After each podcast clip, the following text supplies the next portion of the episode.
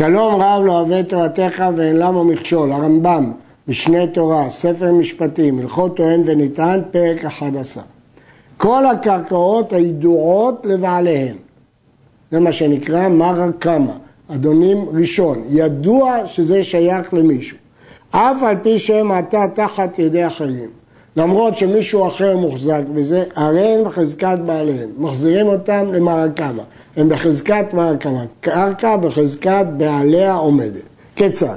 ראובן שהיה משתמש בחצר כדרך שהיה משתמשים בחצרותיהם, דרבה וסוחרה לאחרים, ובונה וסותר, ואחר זמן בא שמעון וטען עליו ואמר לו, חצר זו שתחת ידך שלי, וזכורה היא בידך, או שאולה, או גזולה, ושיבו ראובן, שלך הייתה, ואתה מכרת לי, או נתת לי במתנה. אם אין עדים לשמעון שהייתה ידועה לו, נשבע ראובן הסד ויעמוד במקומו. אם שמעון לא מביא עדי מרקמה, שהשדה פעם הייתה שלו, אז מי שיושב בשדה, אפילו זמן קצר, הוא קודם, משאירים לו. אבל אם הביא שמעון עדים שחצר זו שלא הייתה, הוא מביא עדי מרא קמא שהוא היה אדונים על החצר הזאת לפני שבא ראובן והתיישב בה, הרי היא בחזקת שמעון.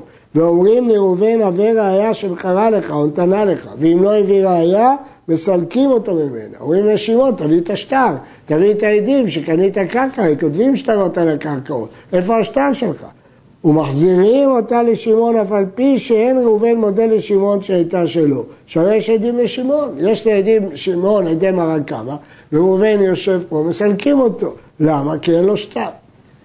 למה במטלטלין אמרנו חזקה מה שתחת יד אדם שלו? כי קשה לתפוס מטלטלין של הזולת ולא כותבים עליהם שטר, אז אני מניח שהוא קנה את זה. אבל בשדה, בקלות, כל אחד יכול להיכנס לשדה של חברו, הוא לא יכול להשגיח על כל השדות שלו כל הזמן, ויגיד, אני מוחזק בזה. לכן לא אומרים בשדה מוחזק, אלא הבעלים הקודם הוא מוחזק. במה דברים אמורים שמצריכים ראובן להביא ראייה או הסתלק, ואז מחזירים אותו למרא קמא, בשלו נשתמש בזמן מרובה. אבל אם מביא עדים שאכל פירות קרקע זו שלוש שנים רצופות ונהנה בכולה כדרך שנהנים כל אדם באותה קרקע. והוא שיהיה אפשר לבעלים הראשונים שידעו בזה שהחזיק ולא מכרו בו מעמידים אותה ביד ראובן. זאת נקראת חזקת שלוש שנים. אם לשמעון יש עדי מרקמה וראובן טען קניתי ממנו ואין לו שטר. אבל הוא יושב בשדה שלוש שנים, נשים לב לפרטים, שלוש שנים רצופות, נהנה, נהנה כדרך בעלים, אפשר היה לבעלים לדעת, הוא לא נמצא במקום רחוק, הוא לא מחה בו, כל הדברים האלה מוכיחים שבאמת הוא מכר את זה לראובן. מעמידים אותה ביד ראובן, וישבע ראובן הסד שמכרה לו שמעון שתהיה מתנה ויתפטר. מפני שאומרים לו לשמעון, אם אמת אתה טוען שלא מכרת ולא נתת, נכון שהיית בעלים, אבל אתה טוען שלא מכרת ולא נתת, למה היה זה משתמש שנה אחר שנה בקרקעך, ואין לך עליו לא שטר שכירות ולא שטר משכונה ולא מחית בו? למה לא מחית בו? אין לך שום שטר נגדו, הוא יושב ואוכל בשדה שלך שלוש שנים. טען ואמר מפני שלא הגיע אליי הדבר, שהרי הייתי במדינה רחוקה. אומרים לו, אי אפשר שלא יגיע הדבר בשלוש שנים. לכן נתנו שלוש שנים כדי שהשמועה תגיע עד אספניה. וכיוון שהגיע אליך, היה לך למחות בפני עדים, ותודיע אותם שפלוני גזל אותי ומכר את בעינו בדין. לא היית צריך לבוא, אבל היית צריך למחות בפני שני עדים. הואיל ולא מחית, אתה הפסדת על עצמך. לפיכך, אם הייתה מלחמה ושיבוש דרכים בין המקום שהיה בו ראובן ובין המקום שהיה בו שמעון. אפילו אכלה ראובן עשרים שנה, מוציאים אותה מתחת אליו וחוזרת לשמעון, פני שיכול לומר, לא ידעתי שזה משתמש בקרקעי, למה לא מחיתי? כי הייתה מלחמה והשמועה שהוא יושב בשדה לא הגיעה לאוזניי. הביא ראובן עדים שהיה שמעון בא בכל שנה ושנה ועומד במקום זה שלושים יום או פחות אומרים לשמעון, מפני מה לא מחית כשבאת? איבדת, זכותך. מה אתה טוען שהייתה מלחמה ולא שמעת? אבל הרי היית פה שלושים יום כל שנה, למה לא ביררת מה עם השדה שלך ומחית? טען שמעון ואמר, טרוד הייתי בשוק ולא ידעתי שזה בתוך חצרי, הרי זו טענה, שכל שלושים יום יהיה אדם טרוד בשוקו, זה הגיוני. ואם עמד יותר משלושים יום ולא מחה, איבד זכותו.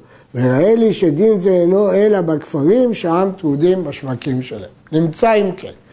כאשר יש עדי מרקמה, ולשני יש עדי אכילת פירות שלוש שנים, השתמש בשדה או בחצר כדרך שבעלים משתמשים, ונהנה שלוש שנים רצופות, והבעלים ידע, יכל לדעת, אפילו במקום רחוק, ולא מכרע, הוא הפסיד את זכותו, כי אנחנו מניחים שהוא מכר לו. ומפני מה היינו אומרים לראובן, אם אמת הוא הדבר שמכר לך או נתן לך מתנה, למה לא נזהרת בשטר שלך? כשם שאנחנו שואלים את שמעון למה לא מחליט, היינו צריכים לשאול את ראובן איפה השטר שלך, אתה טוען שקנית, הרי כותבים שטרות על הקרקעות, זה לא כמו מטלטלים. מפני שאין אדם נזהר בשטרו והולך כל ימיו. וחזקה שאין אדם נזהר בשטרו אלא עד שלוש שנים. וכיוון שרואה שאין אדם ממכר בידו, שוב אינו נזהר. אם אדם החזיק שלוש שנים בשדה וראה שאף אחד לא מכר בידו, הוא לא נזהר בשטר, איבד את השטר. שימו לב שהרמב"ם מנמק את השלוש שנים, לא שזה זמן שהשטר עובד, אלא זה זמן שנותן ביטחון עצמי למחזיק מזה שהוא ראה שהמוכר לא מכר, ולכן הוא כבר לא נזהר ואיבד את שטרו. הרי שמכר שמעון במדינה רחוקה בפני עדים, מפני מה לא יטור ראובן ויאמר לא שמעתי שמכר בי כדי שיזהר בשטרי. לא שמעתי, לא נודע לי. מפני שאומרים לו, חברך יש לו חבר, וחבר יש לו חבר אחר. חזקה שהגיע אליך הדבר. כיוון שידעת שמכר בך בתוך שלוש שנים, אם באמת היה לך שטר ולא נזהרת בו, אתה הפסדת על עצמך. השמועה הייתה צריכה להגיע אליך. לפיכך, אם מכר שמעון בפני העדים ואמר להם, אל תוציאו דבר זה מפיכם, אל תגלו לאף אחד. איזו מחאה? כי המחאה לא תגיע למחזיק. אבל אם אמרו העדים מעצמם, אין דבר זה יוצא מפינו, הרי גם זו מחאה, שדבר שאין אדם מצווה עליו, אומרו שלא בכוונה. וכן אם ציווה לעדים ואמר להם, אל תודיעו, או שאמרו הם מעצמם, אין לנו מודיעים אותו. גם זו המחאה היא. כי הוא אמר להם, אל תודיעו לא, אתם יכולים להודיע לאחרים. שאף על פי שאינם מודיעים אותו, מודיעים הם לאחרים והדבר יגיע אליו. כן, מה אנחנו רואים פה? אם הוא אמר להם, אל תוציאו קול מפיכם, אז אין שום סיכוי שהמחאה הזאת תגיע למחזיק. ואז למ... אין טענה למה לא מחית עם השדה שלך, אני מחיתי. אז לכאורה, אם הוא מחה, למה הוא מפסיד את השדה? התשובה היא, מכיוון שהשני איבד את השטר, השני לא שמע את המחאה. כלומר, חזקה מורכבת משני הדברים, מאובדן השטר ומאי המחאה. למרות שפה אין טענה למה לא מחית, כי הוא כן מחה, אבל לא מחית המחאה כזאת שיכולה להגיע לידי המחזיק, ולכן הוא איבד את שטרו. אז אתה לא יכול לטעון אליו איפה השטר למרות שמחית. ואפשר גם לומר. שהמחאה היא לא מחאה טובה, מחאה פירושה שאתה מתרגש שמישהו יושב בשדך ואתה מעוניין שזה יגיע אליו, לא סתם אתה מוכר. כיצד המחאה? אומר בפני שניים, פלוני, שהוא משתמש בחצרי או בשדי גזלנו, ולעתיד אני תובע אותו בדין. לא מספיק שהוא אומר מישהו יושב בשדה שלי. צריך להגיד הוא גזלן, וצריך להגיד אני תובע אותו בדין. וכן אם אמר להם סחורה היא בידו, משכונה. ואם עיתון עליי שמכרתי או נתתי, אני תובע אותו בדין, וכן כיוצא בזה, הרי זו מחאה. אף על פי שלא מחאה במדינה זו שהחזיק בה. מדוע? כי מחאה כזאת היא מחאה טובה שהעדים מעבירים אותה ויעבירו אותה. אבל אם אמר להם, פלוני שמשתמש בחצרי גזלנו, אין זו מחאה. שהרי ראובן אומר, כששמעתי, אמרתי, שמא חירף אותי בלבד, לפיכך לא נזהרתי משטרי.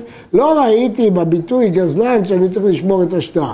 כי הוא לא הוסיף ואמר נתבע אותו בדין. כיוון שהוא לא הוסיף ואמר שהוא יתבע אותי בדין, אין לזה שם של מחאה. מחאה בפני שניים. לא צריך שלושה, מספיק בפני שניים.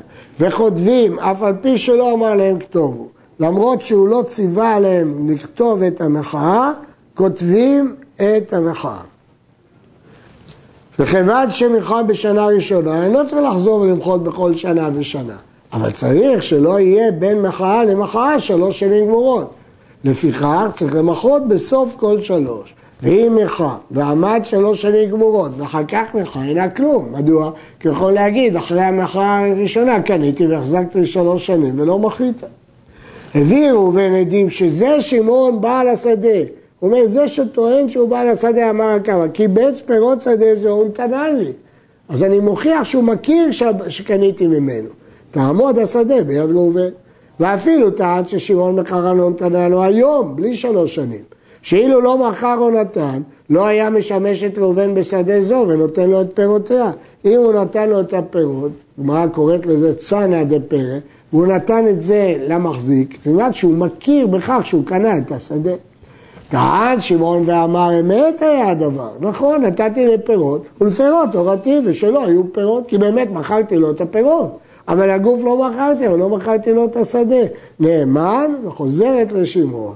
אלא אם כן אכלה ראובן בפניו שלוש שנים ולא מכרה בו, כמו שבאו. אם הוא יטען לפירות תורתיים, אז הוא באמת נאמן. מדוע? כי הוא הוריד אותו לפירות. אז כיוון שהוא הודיע שהוא לפירות תורתיים, הוא נאמן. אבל הוא יצטרך כל שלוש שנים למחות ולהודיע לפירות תורתיים, אחרת שנית תהיה לו חזקת שלוש שנים. עד כאן.